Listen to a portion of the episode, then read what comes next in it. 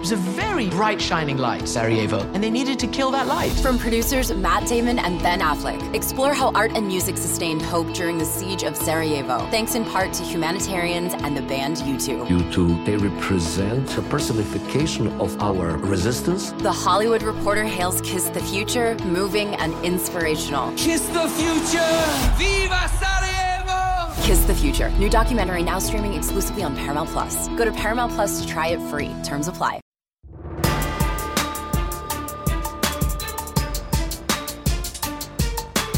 What's going on? Welcome to Kanell and Bell on this Tuesday, the day that the college football rankings come out every Tuesday night. We'll hit on those a little bit later in the show. We'll get to a Monday Night Football as Mexico City was host to that game between the Chiefs and Chargers. What it could mean for Philip Rivers' career. Uh, we'll get into some NBA as James Harden. I didn't realize this is averaging 39 points on the season. Pretty impressive there. But we do have a bit of breaking news. Big breaking news coming out there. I'm a little disappointed we don't have the flashing breaking news graphic because.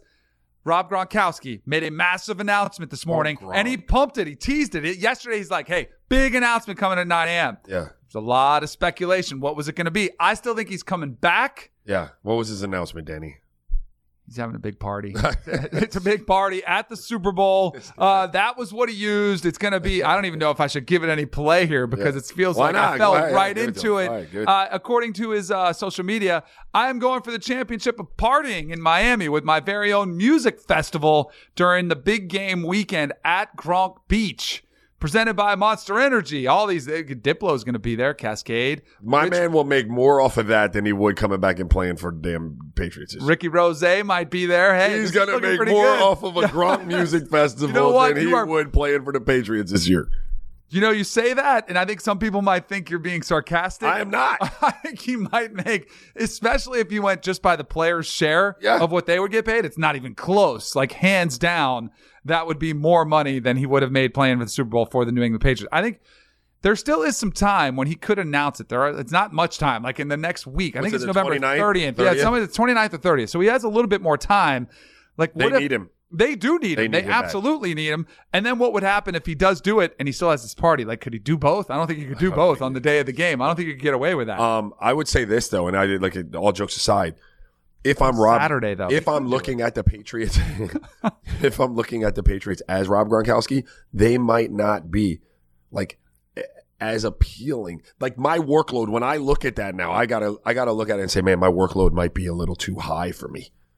Like, do you know what I mean? Like the way they, if they want to use the him way they the would way have do to it. use him, Danny. Like he would be the only real downfield threat, and that would, you know, like there's nothing else downfield there. Right, that is true. He would be used a lot more. Mohamed Sanu, they're still trying to figure out. You know, I think would be a pretty good option for them. And we kind of were joking about this not that long ago because he made the statement was Dez Bryant, who's still sitting at, sitting at home. Hey, they give other guys who have been out. Josh Gordon was out, kind of left for dead. They Sure. gave him an option. Antonio they give Brown. him an opportunity. Antonio Antonio, Brown. Brown's another one. Dez Bryant's been out for a while. Like, what's the harm in bringing him in? Like, I, they are. I think they're in a little bit of a desperate position right now with At the way and their one. offense is. But struggling. yes. Well, I mean, but But you're right. it's compared to their standard, Right. right? They want to compete for championships. Why not bring in Dez Bryant? It'd be cheap, and I don't. Hey, I don't. Gronk also he uh he he left a little tease in there at the end Oh. at the end of the video that he released. It was like him on a couch and over one shoulder it was party Gronk and over the other shoulder it was football Gronk. And football Gronk was trying to convince him come back and play. You got so much left in the tank. And then finally at the end football Gronk was like, "All right, maybe we'll call an audible, but just for this year." so he could come back maybe later, Don't maybe later. later. If he doesn't that. come back this year, I don't Yes, know. don't come back. Although I, I never rule anything out with Gronk, he's a little bit nutty. All right, we did have Monday Night Football. Before we get to the game, I have a question for you. Okay. Because they made such a big deal. The game was canceled a year ago because of the turf and issues that they had there. And they made such a concerted effort. Like they didn't have any soccer games there for two weeks. They haven't had a concert there in like a year. So I don't know. It was a really long time where they were tr- trying to protect the field. I don't know horticulture, but is there something wrong with growing grass in Mexico City? Because for whatever reason, I'm watching it thinking It's terrible. they they made a big deal out of it. It still looks like it could be dangerous and you could get somebody hurt. Guys were slipping and sliding, leaving divots like three feet long. Right. I'm like what? Like I I don't- don't, At the point now where if you're the NFL, I know you want to grow the game Well, why don't internationally. why don't you invest in the in a like a, some sort of Maybe uh, it's turf, like fake turf. yeah. turf. I mean, you know what I mean. Like that was my first thought. Like, if Yeah. you have to be over there playing games because you're globalizing. I'm- Right. I'm okay with that. But man, invest in in the in the not to say that they haven't, but maybe the grass growing situation to your point over there is just not like a a, a, healthy environment. For I don't know. grow. I don't Put know some what turf down, baby. Exactly. That's why that's a good solution. I think Yeah. they should do that. And if, I did see they put in like they took out the dirt and they put in a whole new turf. Like just go with the fake stuff. Like just do it, suck it up, and then you can play there every year. There and, and then you give, do something good for them. They don't have to it saves them money over Yeah. the course of time. Oh, that was my like first thing because the game wasn't fantastic. It wasn't a stellar game. You did have the Chiefs get the win. Uh, Patrick Mahomes wasn't as great as he was in his first game back, but they lost, but he was still pretty impressive. Wasn't sort of your Patrick Mahomes, you know, over 300 yards. He only had 182 yards passing, but he got it done when they needed to. Are you concerned at all about Mahomes and his health, this offense, No, as they move forward? I'm not no. either. I think the Chargers are a pretty good defense. Yeah, because he and he ran for sixty some yards. So Right. like, if you were concerned about his health with the kneecap, you know that was his what career high in rushing yards. Yeah. Um, I thought he looked good. I thought he looked more elusive than I gave him credit for having been. Right, like he Mm-hmm. was getting out of the pocket and running. Um, there are there are some concerns though. I think for me w- with where their offense is, like whether or not um, they've fallen victim to like their own press. You know, whether they now feel like they have to hit a home run on on on all plays. Like I don't know. It just looks like there's a forcing of the issue after half. They came out and it became more like, Leo, let's let's get the ball out, let's get it down the field um, that way. But it looks like they're trying to hit a lot of home runs, and with a defense that can be, you know, hit or miss at times, like that's a dangerous game of roulette you're playing. Yeah, and it to your point about trying to do too much, I do think, and it was the first interception, the only interception that Patrick Mahomes threw, where he tried to force it right up the seam, and the char- like he's got a cannon, and the fact that it wasn't an easy interception is kind of like it was almost completed. Yeah. The safety made a really good play coming over and getting it, but I think that's exactly what you're talking about. You saw Andy Reid come over and sit down when they were looking at the tablet, looking at the play as it unfolded, and I'm sure that's what he was saying. Hey, I like the aggressive nature, but there's nothing wrong with getting through your progression, getting to a check down, and then the next time maybe you go there. I would rather have a guy who's already showcased. Now this is a it's it's kind of like you give Patrick Mahomes the benefit of the doubt because he's already made so many of those shows. But I would rather have a quarterback who's over aggressive and then you dial him back. Okay. Than the flip side where you're begging him, hey, you got to take a shot every once in a while where they're check down Charlie, Sure. sitting there keeping their percentage up and playing it very safe. Um, you know, I think that's an issue too. Now, Tyreek Hill did sprain, um, strained his hamstring during the game, which I do think is concerning. Mecole Hardman, who they drafted out of Georgia, is a speed demon. He's a similar type player. But Tyreek Hill, the cheetah, He's different. he- he's a difference maker with what he does and the pressure and the stress that he puts on those safeties in the secondary. Yep. They have to get so much deeper. They have to get to their spots quicker. They can't disguise because they're nervous. Man, if I'm up here disguising, I'm, he's going to get by me. It does open up things. I think it's kind of similar to what Steph Curry brings on a basketball court. His range Uh-huh. Forces your whole defense to, to defend further, so it opens up a lot of other things. I think that's similar to what you see with Tyreek Hill. Like his speed is, you just don't see it that often. Where teams have to defend, they can do the same schemes, but they have to kind of just favor things a little bit more. Right. You know what I mean? No, like yeah. back stretches, over the top. It stretches you. Everyone's got eyes on that, and if your eyes are there, then they're probably not somewhere else. You know, it happens in basketball all the time. I thought I thought it was interesting, like the chart, the Chiefs defense, right? Like mother is the, I mean, uh, necessity is the mother of invention, right? Yep. Like Chiefs defense not very good by most people's standards, right? It's kind of their Achilles heel. It has been. But last night they stepped up and they were, you know, bend, don't break, uh, Right. made the big plays when they had to. You asked me about the Chiefs' offensive struggles.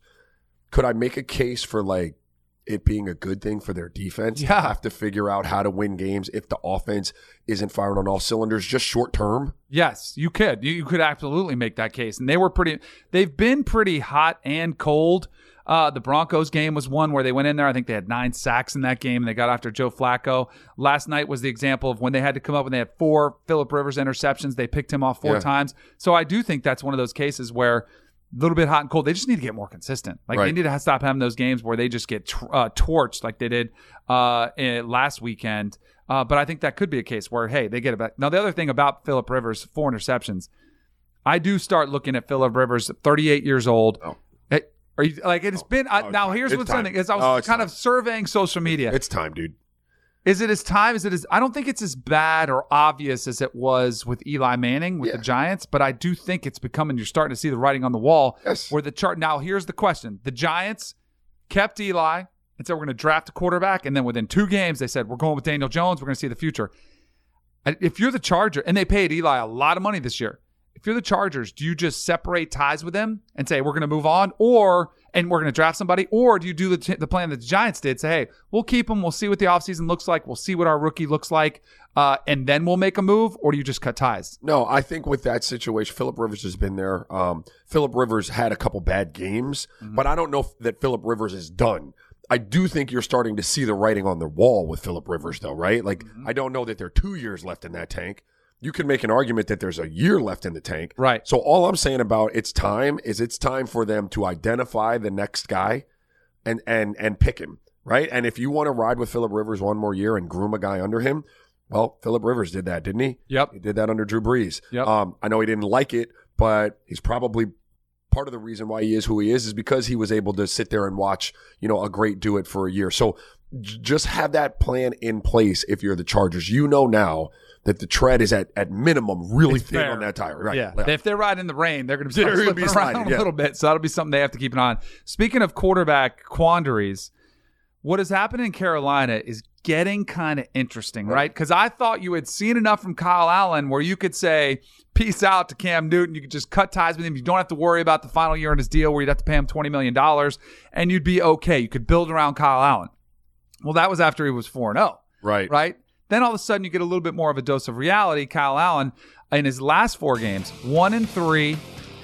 He's got three touchdowns and nine interceptions and only a 60 passer rating. He's also lost five fumbles on the season. He's got 14 total turnovers in eight games.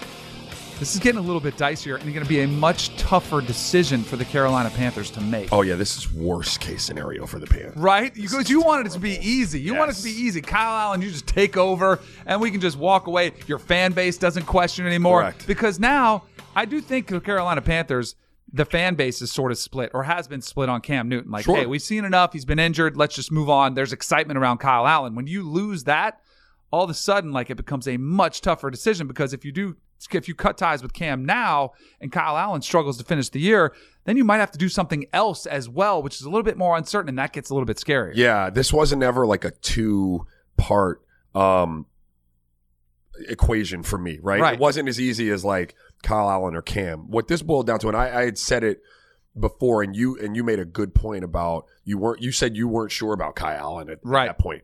And so I I want to be clear. I didn't think that Kyle Allen was necessarily the the the uh the next great thing in Carolina.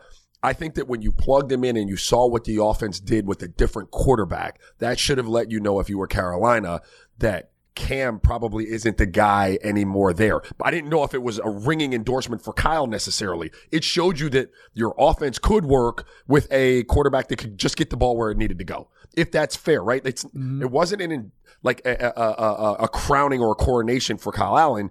It was an, an indication that what was happening at quarterback before that wasn't helping your offense be as successful as it could be. So while I still think you have to you have to approach it like that if you're Carolina. Like, look, I, I do think you could come back to Cam, and you probably should come back to Cam if you deemed that the reason he wasn't productive in that offense in the first place was because of all the injuries. Right. And if he's healthy now, give him one more look to see if he can get that offense to run the same way Kyle Allen did. But I never really thought Kyle Allen was necessarily the guy. I just thought he showed you that your offense could work if you just could be accurate. Right.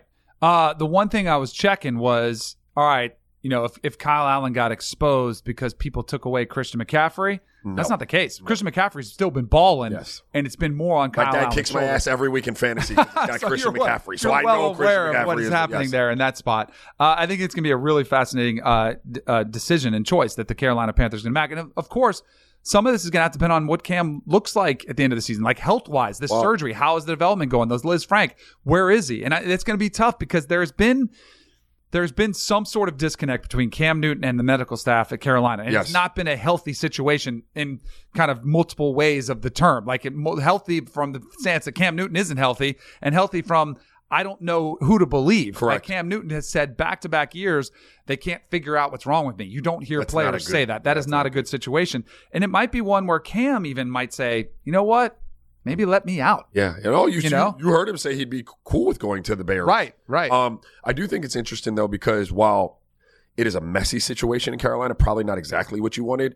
The silver lining is if if Cam is healthy, you know, you get to show him off a little bit. If you already know you want to move off of him, right? Here, go out here, like show everybody that you're healthy. Put put a few more games on tape. Or you see it around the NBA trade deadline all the time. Right. I don't play Danny Kanell for the first 35 to 40 games of the season. Yep. The 10 games leading up to the trade deadline, Yeah. Danny Kanell's Got a lot of work. 30 minutes a night. Yeah. But I'm trying to show that off. So Right. if there's any taker for Danny Cannell, maybe he'd be enticed to take a swing. So maybe like, you know, I don't know where Carolina is in the standings. I probably should have prepped for that a little bit better. But if it's if you're not if your season's not hanging in the balance, maybe that's Right. the silver lining. It could be. Um, it'll be interesting to see what happens there. There is another um, incident unfolding because I always, I think if you get lucky and you find a quarterback who you draft fourth, fifth, sixth round that you're mm-hmm. paying pennies on the dollar compared to other franchise quarterbacks, if even if he's slightly less. If you're getting slightly less in return, it's worth it to build around him Sure. and see something that's there. I thought that could be the case for Kyle Allen. Now I'm sort of, but in Jacksonville, you might have seen that situation unfold because Gardner Minshew playing really good. He had 13 touchdowns, four interceptions. Now, then he lost a couple games in the back end, and he had his worst game of the season right before their bye week. So it was like the perfect opportunity for Doug Marrone to say, "Yep, we're going back to Nick Foles." Because Right. the front office wants to play the guy that you paid because you don't want that money to be sitting on the bench. But Nick Foles' first game back, they lose. I do think there's a scenario where Nick Foles, if he struggles and doesn't play well and they don't start winning, you we saw the Minshew mania. Oh, yeah. We saw all those mustaches and everything. And you also have a cheaper quarterback where maybe the Jags could shop Nick Foles and trade him to another team. Maybe it's the Bears. Right. Uh, shop him to another team and say, we're going to take that risk, not risky approach. We're going to take the approach where we can go with the younger guy who's cheap, build around him, and see if we can build up our defense, give him some running, you know, some some receivers, some weapons, and then make that there. Because I think that, and as crazy as it is, Philly loves Nick Foles, right? And they should. He was a Super Bowl MVP, brought him a Super Bowl.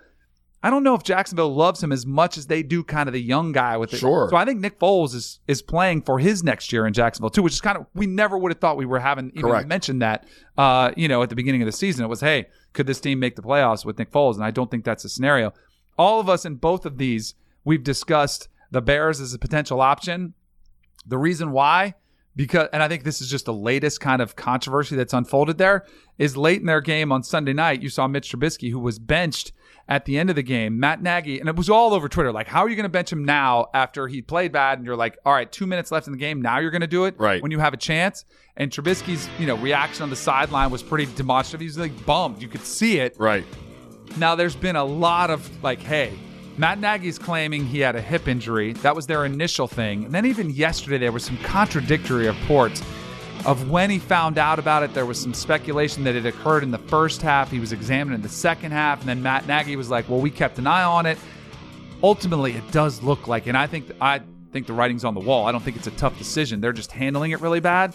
I do think the Chicago Bears are going to be a spot that the Bears are in the market for a quarterback, whether it's the trade market or whether it's offseason, where I think Mitchell Trubisky is finished with the Bears. I would have to agree with you, Danny. The, what I will say about the Mitchell Trubisky pulling um, and blaming it on a on a on a hip injury um, is first of all, he didn't look like he was moving around gingerly No. or anything like that. But secondly, like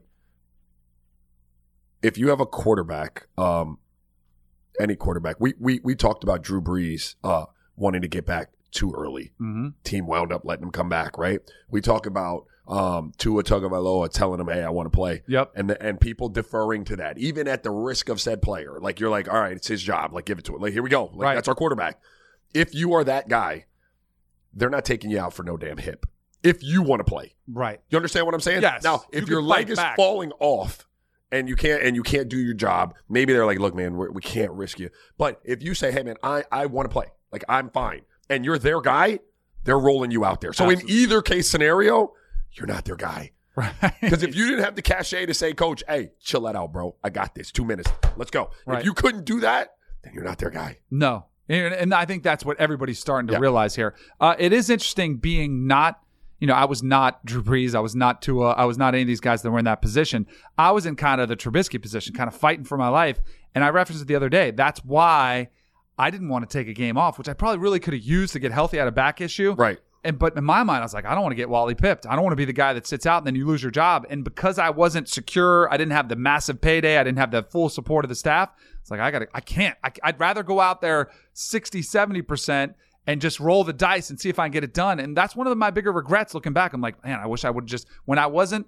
You know, and again, you ha- you're never 100%, but there were times significantly I was like, I'm not going down. Well, let me ask you. Let me ask you a question because this is. I know we probably go to break, but I don't give a damn about the break. so look, um, you know, I'm dealing with high school kids now. All jokes aside, um, and I've got a lot of them. We're in a different generation of kid, right? Oh, like they're, they wanna be 100%. No, they're here with like the little like the things, and they're like, yeah. I mean, it's just it's ridiculous, right? But it's fine. Like talking about, like, the muscle the muscle massagers. massagers, and we're doing all that. I'm like, okay, you're 15, but fine, Right. Um, if they are not 100, percent they don't practice.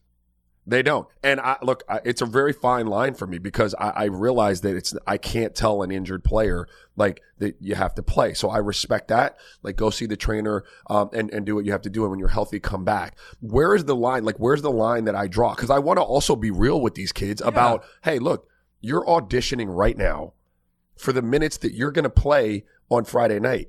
And every day that you sit out, like, is another opportunity for that kid to take your minutes. You know what I mean? Like, I, and I want to be a good, uh, uh, um, you know, spokesman for like what sports are about, but I also have a responsibility to protect the kid from an injury. But I know you're not really injured. Right. Like, do you know what I mean? It's a really tough thing. And I, I always err like on letting them sit out and I'm like, don't, you know, don't, don't push it. But I want to say to them, hey man, you need to toughen the hell up. Right. Like if your knee's a little sore or your hammy's a little sore, it's preseason. It's supposed to be like that. This kid is in here eating your lunch right now. And then you and mommy are going to come back to me and want to know why I'm not playing you. Right. And I'm going to tell you because you sat out for two weeks. There's always that conversation. and It's a really hard one for everybody to learn.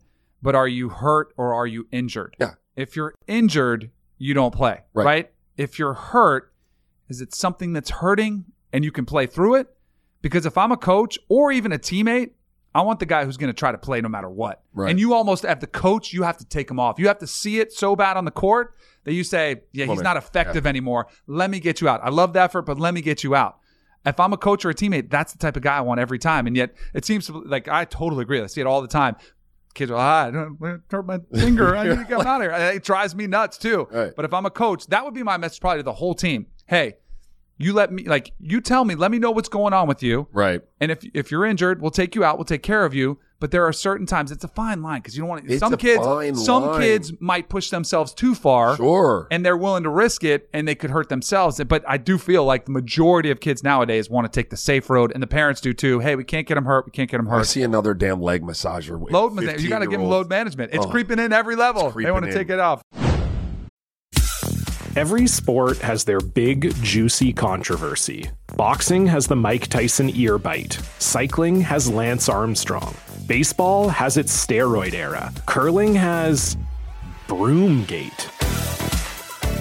It's a story of broken relationships, houses divided, corporate rivalry, and a performance enhancing broom. It was a year I'd like to forget. Broomgate. Available now. Survivor 46 is here, and so is On Fire, the only official Survivor podcast. And we have a twist this season. The winner of Survivor 45, Dee Valladares, will be joining us every week. We're going behind the scenes of the biggest moments, the how and the why things happen, and the strategy and analysis you can only get from someone like me, a Survivor winner. Listen to On Fire, the official Survivor podcast, wherever you get your podcast.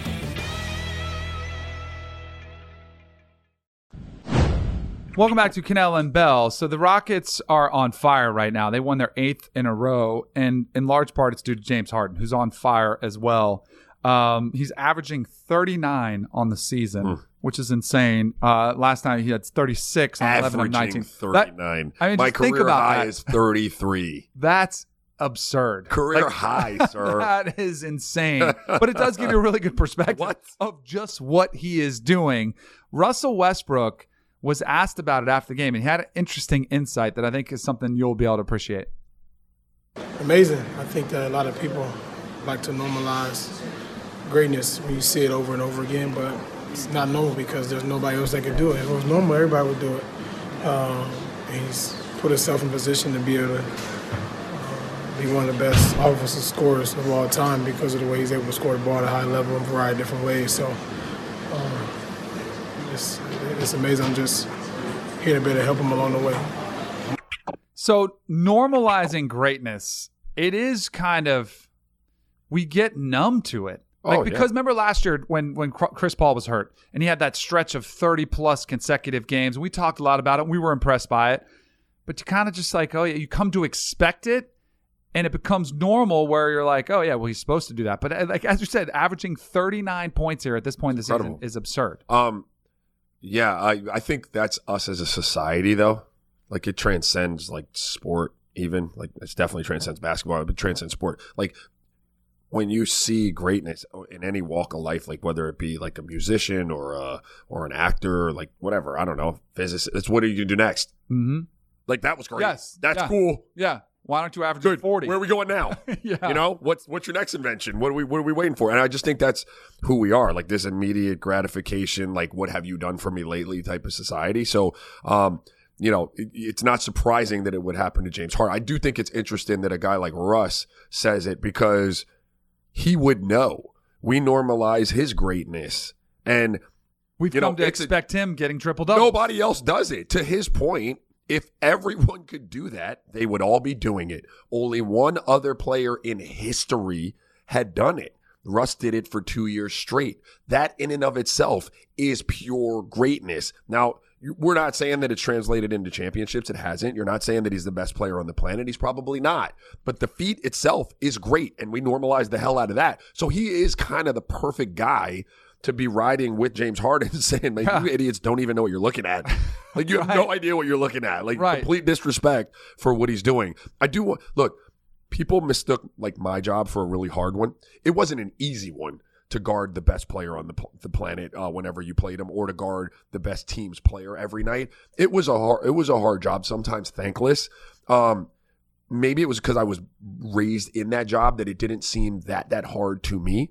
The nights where like my team's best scorer was out, or I was on bad teams and they needed me to score consistently in the high teens or twenties for us to win, that was exhausting. Like, do you know what I mean? So like, the fact that he can figure out a way to average 39 is remarkable. Physically, do you know how damn hard it is to have five other guys every night saying, Danny's not going to score. Danny's not going to score. Coach is yelling, can't let Danny score. Can't let Danny score. Just the physical tax that it puts on your body to go out there every night and do that, it's unbelievable. It is absolutely exhausting. I do think in this conversation, I think Harden gets knocked because we put so much of an emphasis as when we when we talk about legacy or where you stand. It is playoff runs. It is playoff Yeah. success. It is championships won. Where you know it's not his fault. He's playing against a super team, maybe one of the best teams we've ever seen with the Golden State Warriors, uh, and they were even close to beating them a couple times. Now they came up short. But is that what he's going to have to do to be considered best in the world or top 10 all time or whatever case you want to be it? Or do you think it's going to be what Russ said? Hey, he might be one of the greatest scorers of all time, and that's all he'll be able to achieve. Because I do think in Well- ours, again, I think he has to win championships to to to in today's environment to take down a Kawhi Leonard or you know he's never going to be in the same breath as LeBron, but let's say Giannis. But Giannis has to do it too. But he's I a think better he's a better scorer than Kawhi Leonard, hand down. right. What Kawhi Leonard does is he'll D your ass up. Like, you know, he'll go in there and do some of the things that that James Harden historically hasn't really like you've seen all the little videos of him like just waving at the ball as it goes by and stuff like it was that. embar- Like- and that, it's gotten better, but like no, a few years but ago, I mean, it was like that's kind of the narrative on that his effort on that side of the ball. So you know, it will take him winning championships. And like, I don't look, I, I don't buy into. Joe and I were just kind of talking about that. Like, he came up against super team.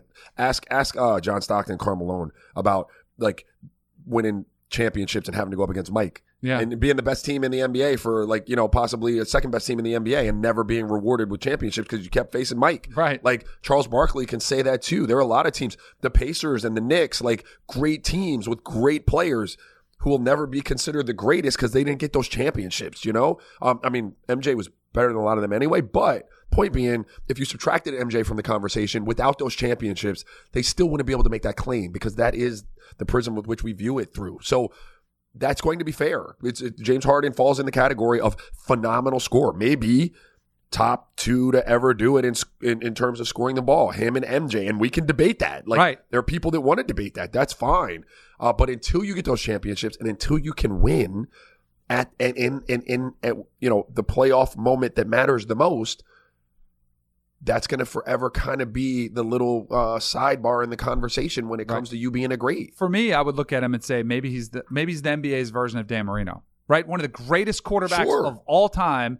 But his knock is he never got a Super Bowl. That's great. You know, That's a great it- comparison. You know, he's a great, he's an incredible player. And I, I think he's the best pure passer of the football ever, which is kind of like saying, hey, you could say James Harden maybe will be, when it's all done, the greatest individual scorer of all time. What do you got, Joey?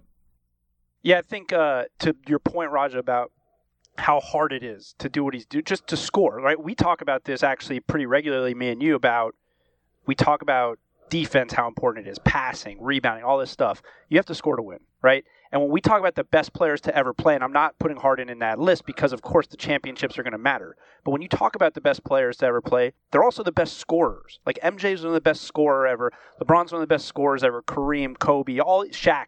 They all were averaging 25, 30 a game in their prime. So when we talk about Harden, a lot of times I agree he gets, he, you know, he does. We do normalize his greatness because all, all he does is score and dribble, and his usage rate is high, and this and that, it's in this and that. But if he ends up, like you said, being a top two or three scorer ever, then we're going to have to have the conversation of him being one of the best players ever because he's doing the most important thing. He's scoring and leading his team to wins, regardless of if he wins the championships or not. He's still winning games, getting in the playoffs, getting deep in the playoffs. Yeah, I, I mean, I would be at the end of the day, um, you know, James Harden's um, um, final numbers uh, are probably going to have to put him in the conversation for top. I don't know. What do you want to say? Thirty-five. Like I don't know where the the line's drawn that offends him, and I don't mean to do that. Right. Right. But he's going to have to be mentioned in the same breath with some of the greats. But I, I do think within that conversation, there's a subcategory uh, of greats that have never won championships, which he will also have to be in if that's you know if that makes any sense. Um, it, it, scoring the ball at the end of the day is is you know the way we have been raised to judge basketball players. It is. It's Right. what we celebrate. It's it's it's it's the it's the narrative around the game. It's who can put it in the hole the most. When you come to our show and our highlights on HQ, you're seeing baskets being made. That's what you're seeing. You're you're seeing uh, when uh, at the bottom of the screen running across, it's who had the most points. And so, you know, that's what we celebrate. I, I, I do think though, if you take a guy like that, let's use MJ, who made I don't know how many all defensive teams, but Kobe, who also made all defensive teams, um, and Kawhi, who can be that and then still win Defensive Player of the Year. That's when you start to separate a top 20 player from maybe, and it's probably not fair to put Kawhi in that right now, but a top like 20 player all time to like a top 10 player all time, right? Is the combination of the two abilities. But scoring is always how we're going to celebrate our basketball. We want, we want to see buckets. You know what speaks to the normalization of this greatness is I was looking up the the highest scoring uh, single season scoring leaders. Wilt Chamberlain was the top three. He had 50 uh, in 61, 62. He averaged 44. He averaged 38. He has the top three most impressive scoring seasons. Then it's Elgin Baylor. Then it's Wilt again. I'm like, all right, who was recent history? I totally over like Harden last year averaged 36. Yeah, man. And it's like you kind of forget about like it's just like it doesn't even like I, I was like oh yeah, Yeah. that's pretty damn impressive when you think about it And I argued tooth and nail for him not to be the MVP. right Like, how crazy is right, that, right? That's Giannis- the normalization Giannis- that Russell Westbrook is talking Well, and if about you also if you look at career points per game, you got MJ is actually one, Wilt's two, but then in, in terms of active players, you got LeBron at 27, KD at 27, and then Harden at 24 for a career. And that's Wow. Yeah. and that's taking into account those first few years in Oklahoma City where he was a six man and he wasn't scoring. So if you Well, took that, that- out of the equation, he'd be right there with those guys, if not better. Yeah, he would be. He because those guys did not have to deal with coming off the bench and not getting shots because you had two other stars, Right. And Russell Westbrook and and uh, Kevin Durant ahead of you. I do think it's uh, while we celebrate this, and I, and I, I don't take anything away from James Harden. I, I tell you, I think he's the most innovative offensive player maybe Yeah. I've ever seen. Um, I do think there's another conversation about what it does to like youth basketball, the way we celebrate um, and put all of the emphasis on scoring. Um, you've got a generation of kids that only see value right now in isolation basketball. It's all they work on. I, I, go off the rails with this all the time. Like I go to certain, I watch trainers on Instagram. I'm seeing what they're doing. I want to, you know, I, I don't have that skill set, and I realize that my kids will have to have some of that skill set. Do you know what I mean? To be, you know, on the court in today's era. So I've got to see what it looks like, figure out how I can teach that to them. But at the same time, I see all these little kids that are workout monsters in real life game situations. And I'll put a kid up against him who doesn't have nearly the same skill level and he'll eat his damn lunch. Right. Because that kid can only play in a one on one where he's not guarded closely. He's playing in a tuxedo. Like, and there's no, there's all this space on the planet. And I do think like those kids only watching that and learning to emulate that has affected our youth level basketball. There are a bunch of little kids out there that don't know how to play the game. All they can do is you give them the ball and watch them dance on it. And they can't even do that when I put a little mofo up in your shorts and he doesn't give you the space to do it. Right. Right. So there's no more like, there's no more playing of the actual old school game where you're moving and you're passing and maybe you screen and and because you screen and your man had to help you flash back to the ball and you're wide open and now you get an easy layup like that doesn't exist anymore these kids are straight iso ball that's all they do I got one more. I, will let you chime in in a second, Joey, because I was at my daughter's basketball game, sixth, seventh, and eighth grade, yeah. junior high.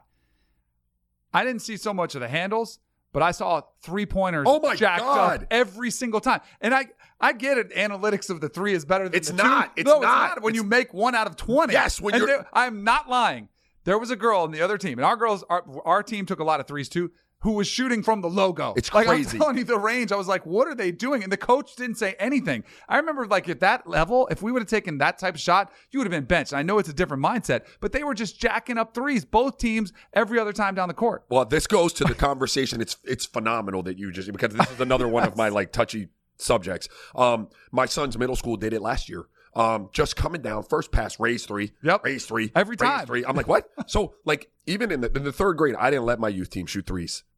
I, really? None, none of now, did you get a lot of, complaints? Yes, I did. From parents? Yes, I did. Yeah. But none of you are good enough doing it. Right. You're not even strong enough to get it up there. Right. So we're not going to do it this year. Like in fourth grade, some of you become more proficient. We'll shoot them. Fifth grade, everybody's got to shoot them a little bit within reason. Right. Off of good ball movement, not first pass with a guy in your face. Right. Right. By sixth grade, we've got capable three point shooters. It becomes a weapon for our team. Now I've got kids that'll come down and pull it, but it's because they shoot it at a 35% clip that they are like, okay, it makes sense for you to pull threes. When you are shooting at 15% or 10, less, percent like it's not a recipe for success. And it again, like, it, you, you're teaching kids the the wrong way to play. The game should be taught from the inside out. Right. Now, once you've accomplished all of that and you become proficient outside, then you can play the game probably from outside in with the threat of your jump shot setting up the rest of your game. But until until you can proficiently shoot the jump shot, what are we doing?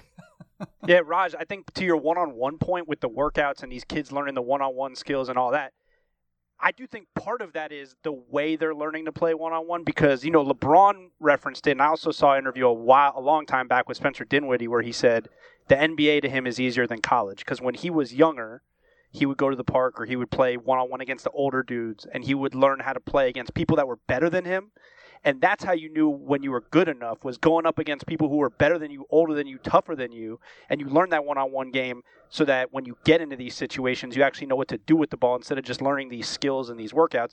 So I think like, look, when I was younger, I used to spend four hours at a park and never get to play because I wasn't good. But the kids who were younger my age, they might get to play because they would go in and they would play against older kids and they would know how to play. A lot of these kids don't do that anymore. They just work in the gym or work with a workout coach or whatever and they're not good at one on one even when they learn the one on one skills. There, there's something to be said for that. Um, the kids don't play as much basketball in in an unscripted environment as they did when we were younger. Um, that's facts, uh, and I do think there is some look. I, I there's a one on one component in my practices. You have to be able to play one on one. I'm not saying that there's not a place for one on one. There is a percentage of the game that is played in a one on one environment. What happens though, Joe, like is that's pro basketball. And this is what I try to tell my kids in high school who, when I run open gym, all they're doing is straight going one on one. None of them, none of them like are remarkable at it and it's hard to get buckets. But you're watching pro games. The high school game isn't played like that. They're allowed to play zone. Mm-hmm. The college game isn't played like that. They're allowed to to zone you up. That only really exists at the NBA level because they put rules in defensively that don't allow you to zone up behind the ball because it would slow the game down and you wouldn't get to see these brilliant one-on-one players get buckets. It's because it's for TV. It is a it is a it's for entertainment. It is not pure basketball, right? Like and, and I don't I don't mean I shouldn't have said pure, but it's not the same type of basketball that these kids will have to play in high school, in AAU, or in college. Now, that would be my only thing. You should have the ability that if you see some sort of zone or you're not able to go ISO to flip the script and do something else. If they're going to play you in a one-on-one situation and there are no loaded defenders and they're not in the gaps preventing you to just like eviscerate your man offensively, then you can do your one-on-one. But if they fall into something where you can't do that, you got to be weaponized to do something else. And most of these kids are not. No, they're not. It's definitely an issue that's plaguing uh, youth basketball at every level. Welcome back to Kanell and Bell. Uh, yesterday, Tua Tagovailoa had successful surgery on that hip uh, that he had dislocated in the game against Mississippi State. There was a um, uh, release from the doctor, from the staff, from Alabama. to his family put out everything, said thank you for the support. Uh, it all looks. It said he should. The doctor said he should make a full recovery, which is all good news. Yeah. And there was some timelines that, that were released out there as well that said he could be th- uh, up and possibly throwing. Now, when you say throwing, it might probably soft toss, but with by the spring, which Right. I think is a best case scenario. There's also um, because it's been compared to Bo Jackson's injury, which it is the same, but I think it's been portrayed correctly in saying that hey, that was 30 years ago. Bo didn't even know the severity of it right away, so they weren't as quick. This one, I got to give credit to Alabama and their staff because they got him out of there as quickly as possible. They had it reduced. immediately. Like it was everything was there was an eff- efficiency, urgency that I think does matter as to far how the recovery goes. So all those things look good. After kind of some time to sort of sit back, relax, I thought there was a chance maybe he'd go back to Alabama. I think he's leaving now. I do feel like, especially hearing this one, and more importantly, I heard some odds this morning from Vegas that were released, and I like you can't rely on them.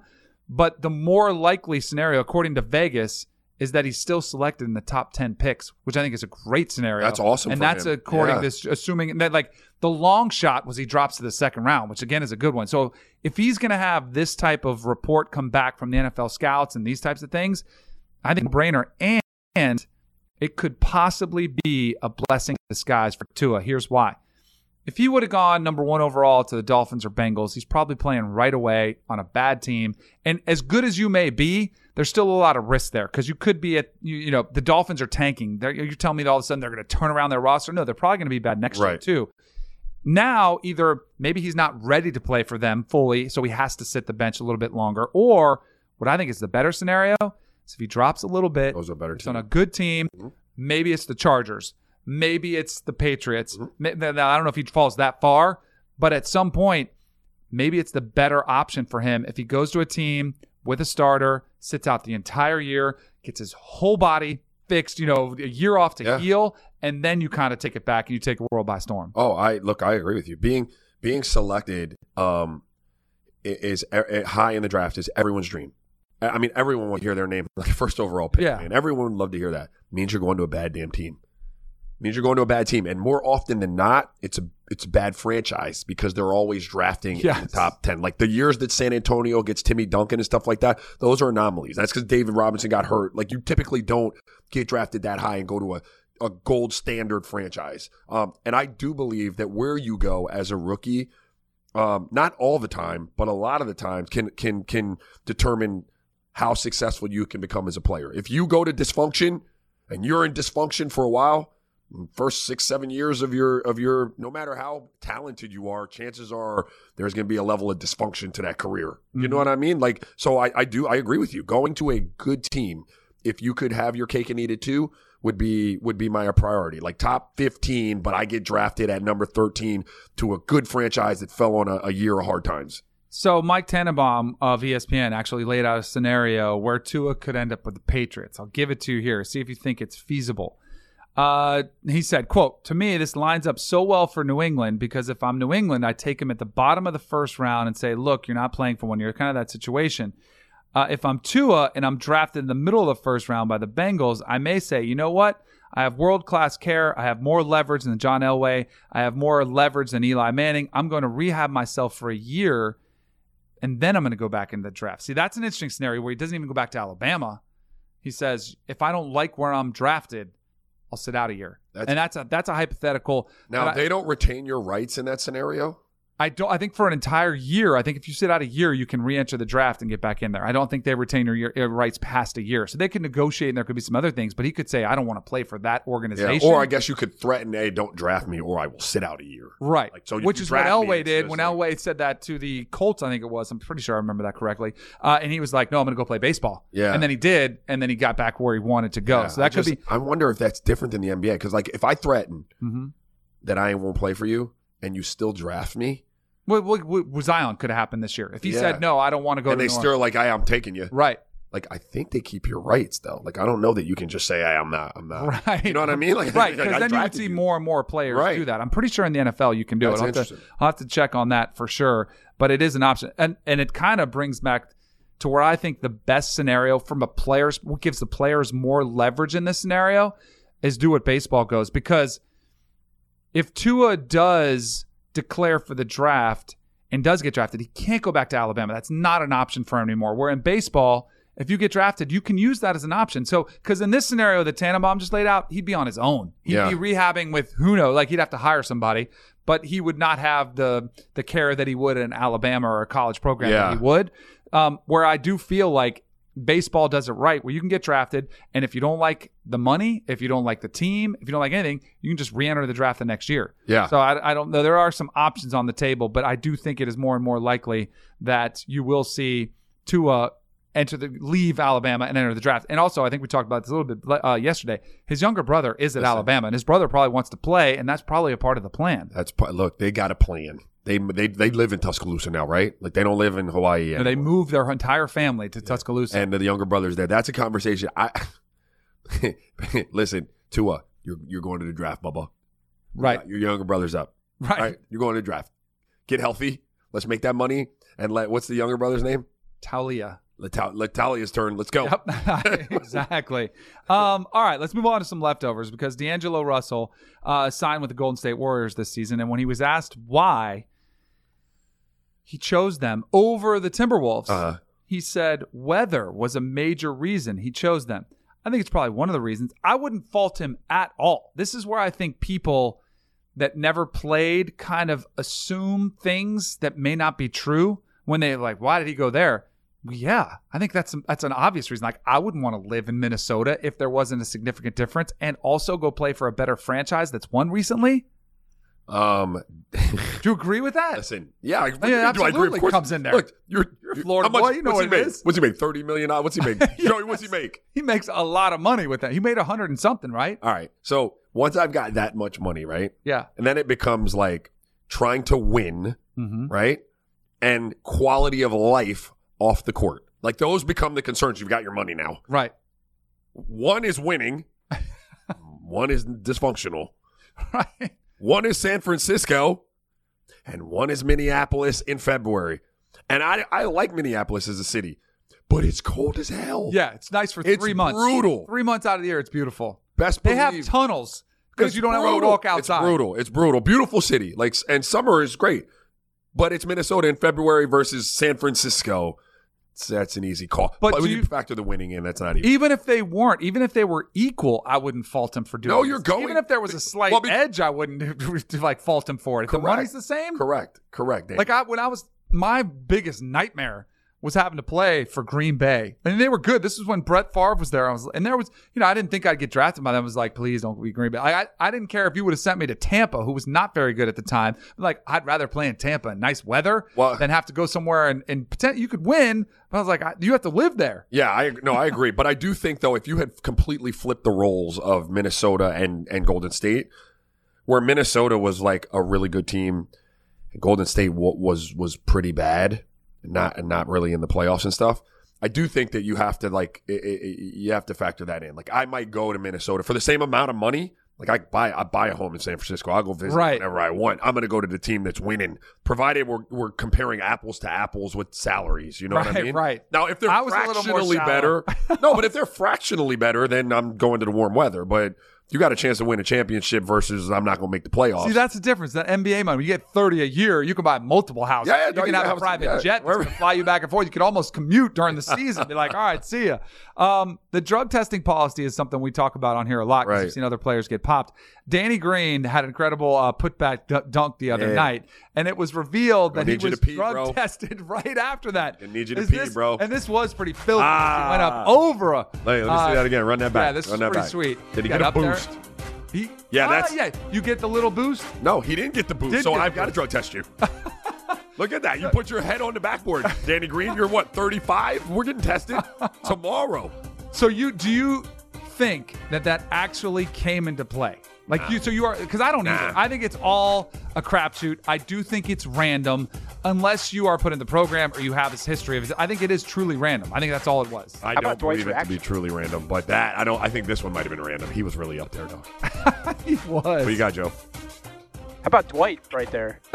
yes, Dwight with the hands on top of the head, saying, "Oh my goodness, I can't believe he, uh, that he actually did that." All jokes aside, when have you seen Danny Green bounce like that? I don't know, not that long. I don't- I've never- on something good. He had his elbow maybe he went over the rim. plant-based.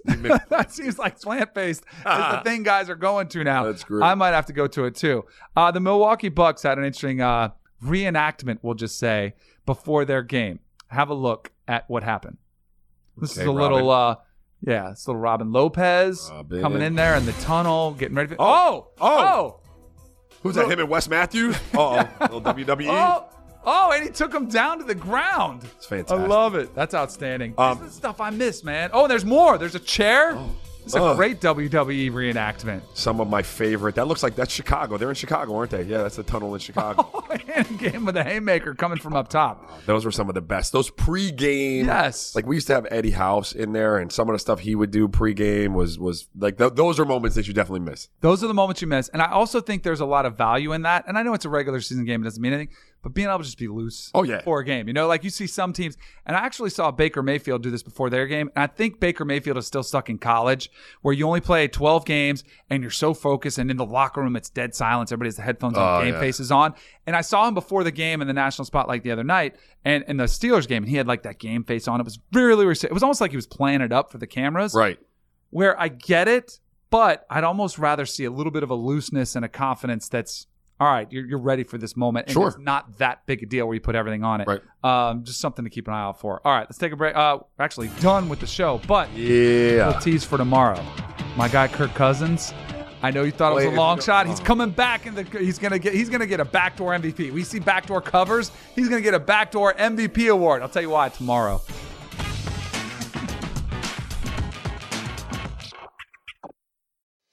Hello, everyone. It's Micah Richards here. You might have seen me on CBS working on their Champions League coverage over the last couple of years. I wanted to tell you about an exciting new podcast that I've been working on. It's called The Rest is Football.